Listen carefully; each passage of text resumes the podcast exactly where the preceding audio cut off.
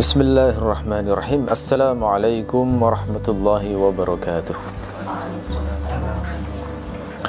الحمد لله رب العالمين وبه نستعين على أمور الدنيا والدين والصلاة والسلام على سيد المرسلين وإمام المتقين نبينا محمد وعلى آله وصحبه ومن تبعه بإحسان إلى يوم الدين. اللهم إنا نسألك علما نافعا ورزقا طيبا وعملا متقبلا. ربنا زدنا علما وارزقنا فهما واجعلنا من الصالحين.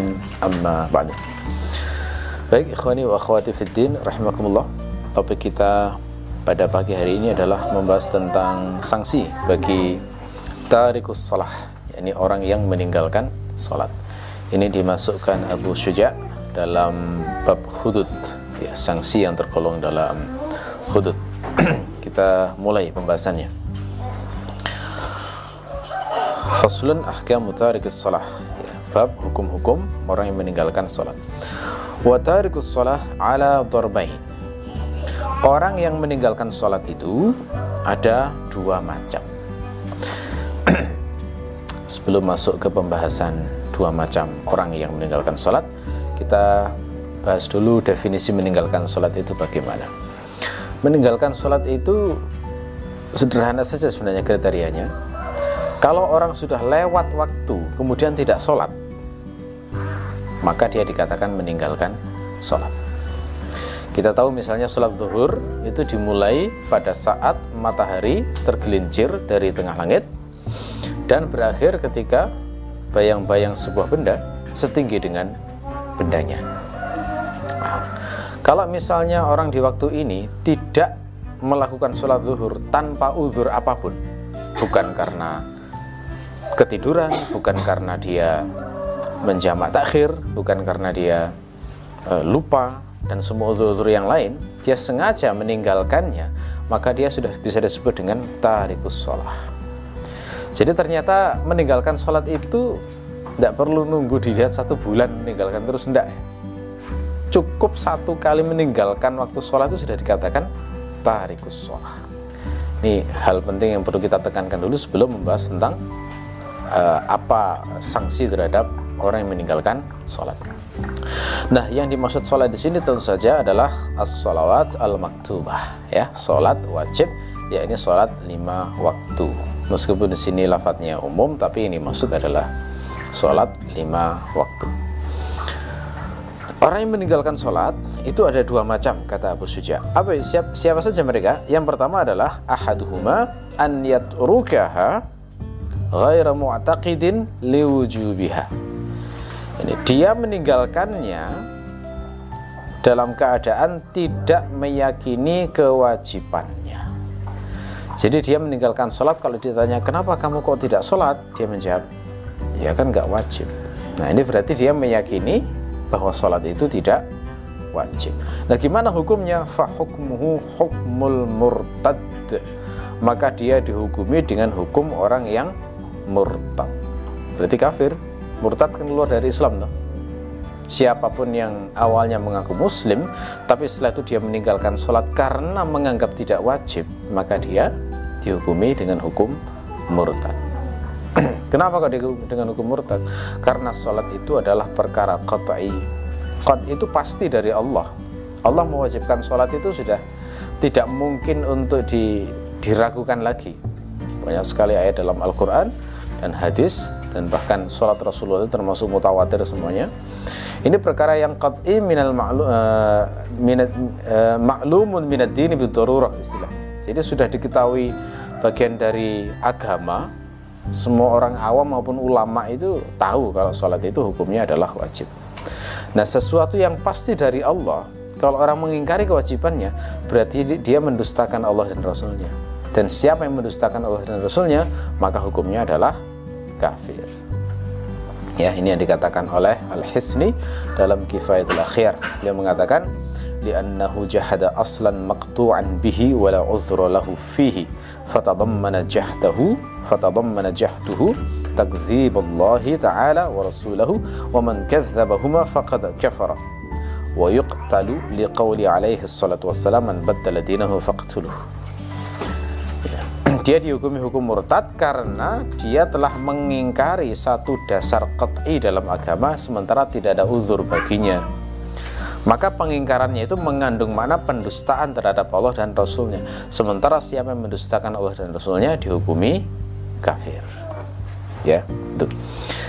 Nah ketika Abu Suja mengatakan bahwa orang yang meninggalkan sholat karena meyakini tidak wajib itu dihukumi seperti hukum murtad berarti perlakuannya sama persis dengan orang murtad bagaimana itu berarti dia wajib di e, per, ha, wajib untuk diminta bertaubat jadi harus ada istitabah.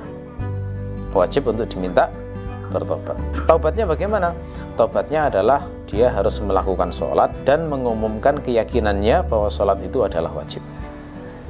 Jadi dia harus nggak nggak boleh hanya sholat saja karena bisa aja orang sholat itu eh, hatinya tetap nggak yakin itu wajib. Jadi dia harus mengumumkan dengan ucapan hatinya terserah itu nanti urusan Allah.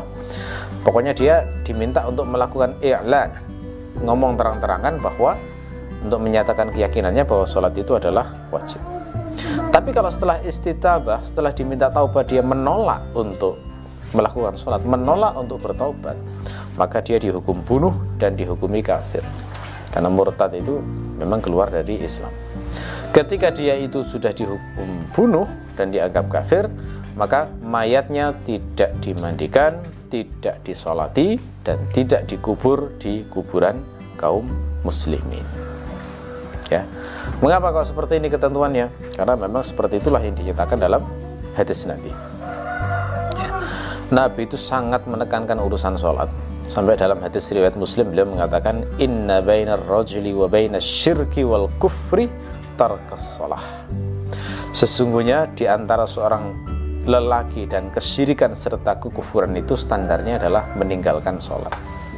Artinya apa? berarti orang yang meninggalkan sholat hukumnya kafir nah ini lafadznya memang umum. Tapi di madhab syafi'i itu di, dijelaskan bahwa makna kekafiran di sini adalah ketika dia meyakini bahwa sholat itu tidak wajib.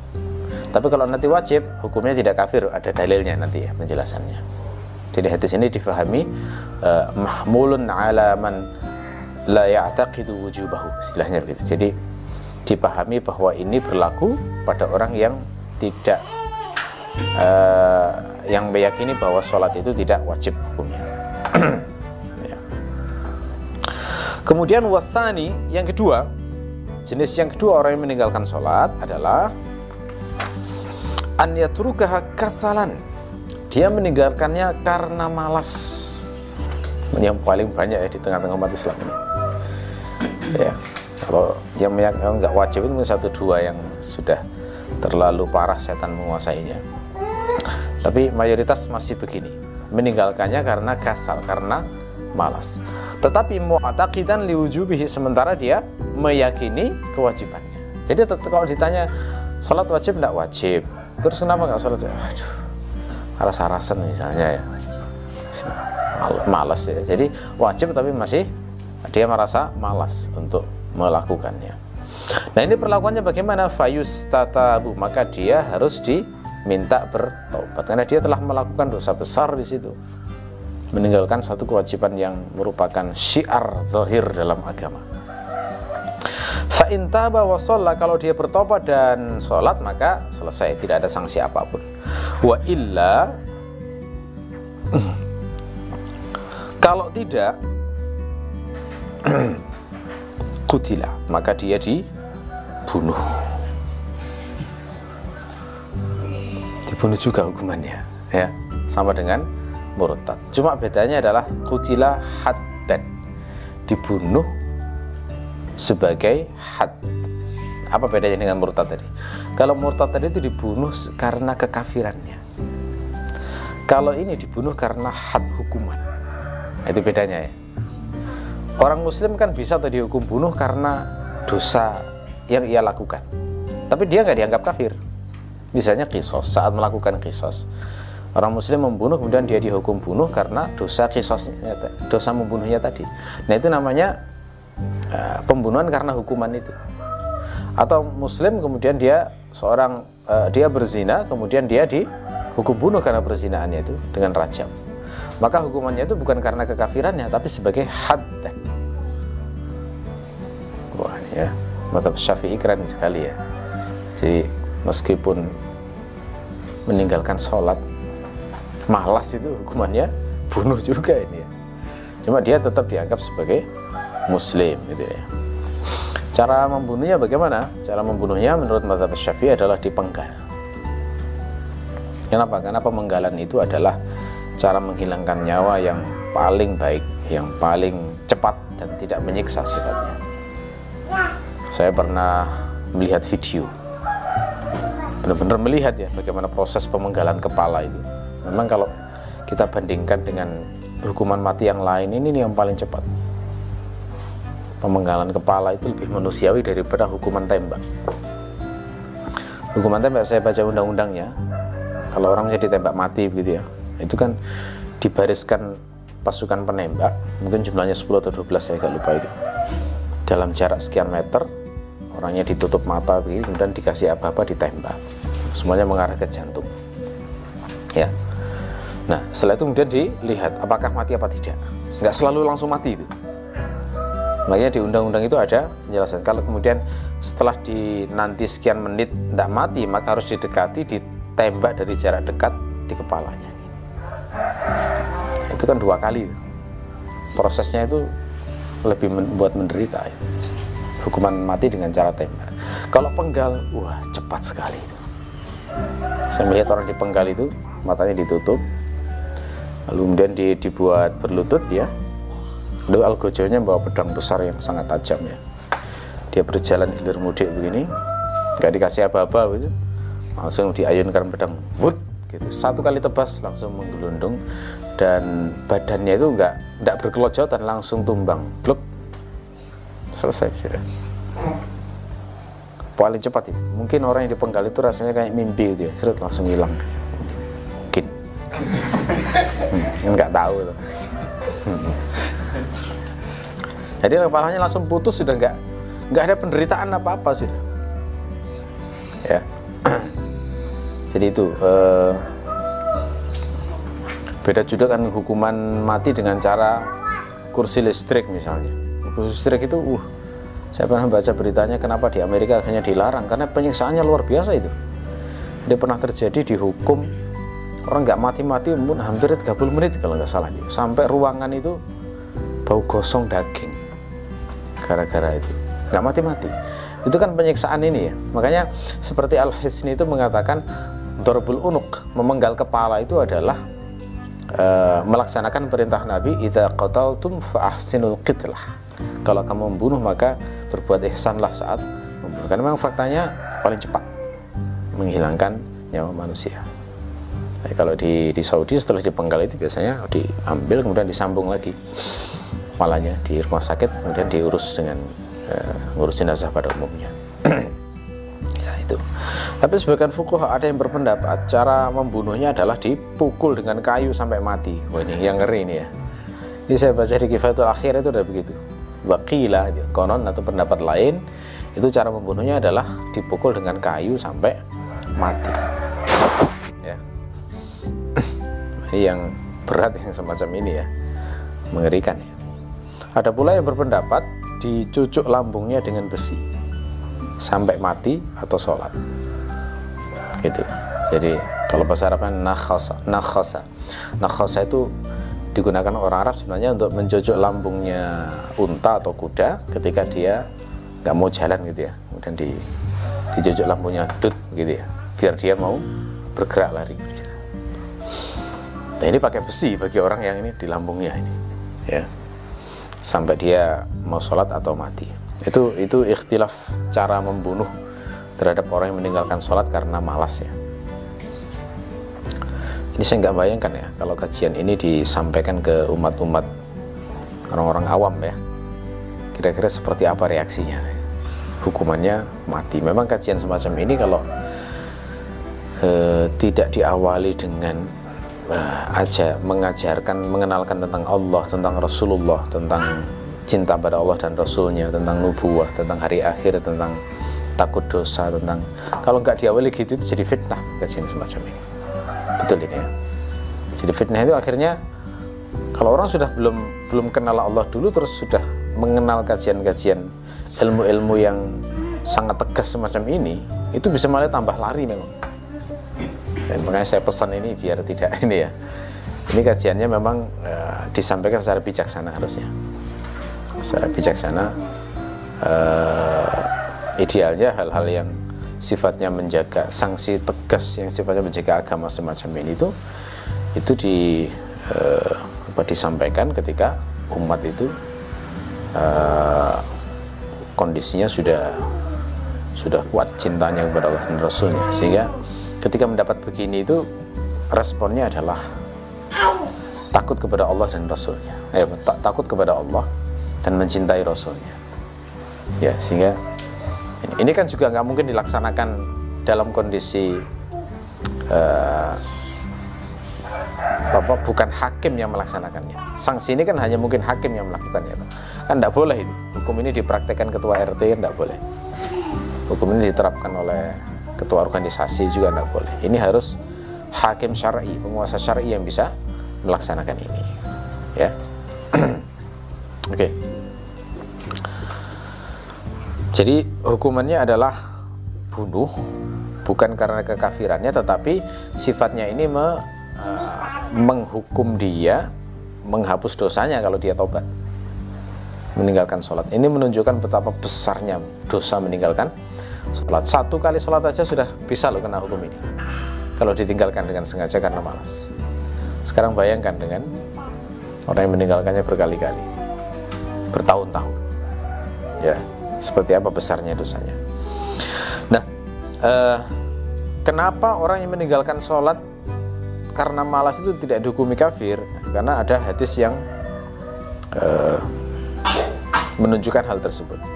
Tetapi sebelum itu kita bahas dulu tentang apa dalil yang menunjukkan bahwa hukuman orang yang meninggalkan sholat karena malas itu hukumannya adalah bunuh. Ya, dalilnya di antaranya adalah hadis riwayat Al Bukhari bahwa Rasulullah bersabda, أمرت أن أقاتل الناس حتى يشهدوا an la إله إلا الله وأن محمدا رسول الله ويقيم الصلاة wa الزكاة فإذا فعلوا ذلك fa'alu مني دماءهم وأموالهم إلا بحق الإسلام وحسابهم على الله. Aku diperintahkan untuk memerangi manusia sampai mereka bersaksi bahwa tiada Tuhan selain Allah dan Muhammad adalah utusan Allah dan mereka menegakkan salat, menunaikan zakat. Kalau mereka melakukan hal itu, maka berarti mereka menjaga darah dan harta mereka dariku kecuali dengan hak Islam dan hisab mereka terserah Allah. Memerangi itu kan makna dari qatala terjemahnya kan memerangi. Memerangi itu resikonya terbunuh kalau dia tidak menyerah misalnya, ya kan? Dan penyebab diperangi di sini adalah ketika orang tidak beriman pada Islam dan orang tidak mau melakukan sholat serta membayar zakat. Jadi hadis ini secara implisit menunjukkan bahwa orang yang meninggalkan sholat hukumannya adalah bunuh. Ya, saking uh, pentingnya dalam urusan din ini. Nah, sekarang pertanyaannya, uh, apa dalil yang menunjukkan bahwa orang yang meyakin, meninggalkan sholat tapi tetap meyakini kewajiban sholat itu tidak kafir? Dalilnya adalah di antaranya hadis riwayat Abu Dawud. Rasulullah bersabda, خمس صلوات كتبهن الله على العباد. فمن جاء بهن لم يضيع منهن شيئا استخفافا بحقهن كان له عند الله عهد أن يدخله الجنة. ومن لم يأتي بهن فليس له عند الله عهد إن شاء عذبه وإن شاء أدخله الجنة. لما solat yang Allah mewajibkannya kepada hamba. Barang siapa yang membawanya ja'abihinna itu maknanya membawa solat itu yakni melaksanakan solat itu. Dan dia tidak menyia-nyiakan lima solat itu sedikit pun karena meremehkan haknya maka dia punya janji di sisi Allah supaya Allah memasukkannya ke dalam surga. Jadi dijamin itu siapa yang melaksanakan sholat dengan baik itu dia akan dijamin masuk surga. Itu di sini ya. Cuma di sini yang berat adalah kata-kata ja'abihin. Ja'ab itu membawa ya. Membawa itu artinya kayak misalnya saya mengatakan uh, jitu bil kitab itu maknanya adalah saya datang dengan membawa kitab itu bawa bukan dititipkan orang bawa sendiri gitu Nah, amal sholat itu ketika datang kepada Allah sambil membawa amal sholat, itu maknanya adalah berarti sholat itu benar-benar dilaksanakan dengan baik sehingga bisa dilaporkan kepada Allah dalam keadaan amal sholat yang lengkap. Gitu. Nah, sehingga kalau orang itu misalnya sudah melakukan sholat, tapi saat melakukan itu dia tidak melakukannya dengan ikhlas. Misalnya niatnya salah. Dia sholat biar disebut solehah dia sholat biar disebut akhi misalnya sholat biar disebut ukhti misalnya ya. Sholat bisa disebut, biar disebut haji dan sebagainya. Maka orang semacam ini kan amalnya gak diterima oleh Allah. Maka dia datang kepada Allah nanti tidak akan mungkin bisa membawa amal sholatnya itu.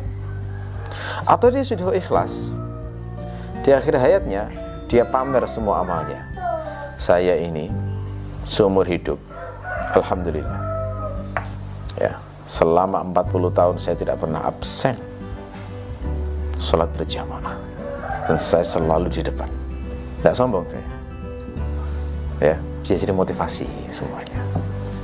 Dan Allah tahu bahwa di hatinya dia memamerkan amalnya. Itu hilang loh. Yang ikhlas-ikhlas tadi itu hilang loh betul ya? Selama 40 tahun. Itu dosa sum'ah yang dinamakan dosa sum'ah makanya berat di sini ya syaratnya adalah ja'a bihin ya. Bukan sekedar melakukan. Kata ja'a bihin itu lebih berat daripada sekedar fa'alahunna misalnya. ya dan tidak menyanyiakan itu dapat janji dari Allah maka pasti akan masuk surga. Tapi barang siapa yang lam ya'ti bihinna tidak melakukannya tidak melakukannya ini bisa bisa saja total seumur hidup nggak melakukan sholat karena malas tadi. Atau melakukannya tapi tadi rusak tadi dirusak oleh niatnya atau dirusak oleh ini gitu ya. Ya maka berarti dia nggak punya janji di sisi Allah. Kalau Allah mau bisa kalau Allah mau maka dia bisa disiksa, kalau tidak maka Allah bisa memasukkannya surga. Duh, dari mana? Mungkin ada amal lain yang lebih dahsyat yang ikhlas sehingga kemudian diampuni dosanya yang yang tadi setelah di uh, mungkin setelah dihukum atau bagaimana. Nah, hadis ini menunjukkan bahwa uh, orang yang yang tidak melakukan sholat karena malas tadi, ya itu ternyata tidak dihukumi kafir. Kenapa? Karena ada kata-kata insya insya'a adkhalahul. Kalau Allah mau maka Allah bisa memasukkannya ke dalam surga. Berarti tidak kafir. Ya, gitu. jadi bisa jadi entahlah Allah kan maha pemurah dan maha memberi rahmat. Mungkin dia melakukan amal lain yang membuat Allah itu menjadi uh, merahmatinya sehingga tetap memasukkannya ke dalam surga meskipun tidak ideal. Ya, gitu wa kana hukmuhu hukmul muslimin dan hukumnya adalah sama seperti hukumnya orang-orang Islam. Jadi dia tetap dimandikan. Setelah dibunuh tadi, setelah dipenggal kepalanya, dia tetap dimandikan, dikafani, disolati, dan dikubur di pemakaman orang-orang Islam. Oke. Okay. Al-Hisni memberikan tambahan di Kifayatul Akhyar bahwa orang yang meninggalkan wudhu juga dihukum bunuh. Maksudnya bagaimana? Sholat tanpa wudhu kan tidak sah itu nah, itu hukumnya sama seperti meninggalkan sholat. Sengaja misalnya. Kalau misalnya ada aliran kayak gitu semuanya berat dihukum bunuh termasuk orang yang meninggalkan mandi. Jadi nggak mandi dengan sengaja karena ini bukan karena lupa ya. Tapi sengaja sholat tanpa uh, melakukan mandi besar maka dihukum. Bunuh termasuk juga orang yang meninggalkan sholat Jumat dan menggantinya dengan sholat zuhur Nah, itu juga dianggap tarikus sholah yang dihukum bunuh. Karena ada beberapa aliran begitu ya. Cuma alirannya ini sholat Jumat, pulangnya masih sholat zuhur, gitu loh. Ya. Jadi dua kali. Ada aliran yang saya pernah dengar semacam itu. Seandainya dia meninggalkan sholat Jumat dan menggantinya dengan sholat zuhur, maka dikenai hukum ini juga. Ya. Ini eh, pendapat yang dirojihkan oleh An Nawawi dan di ya, ikuti oleh Ibnu As-Salah. Tapi Al-Ghazali berpendapat beda bahwa orang meninggalkan sholat Jumat itu tidak sampai dihukum bunuh. Ya, itu ikhtilaf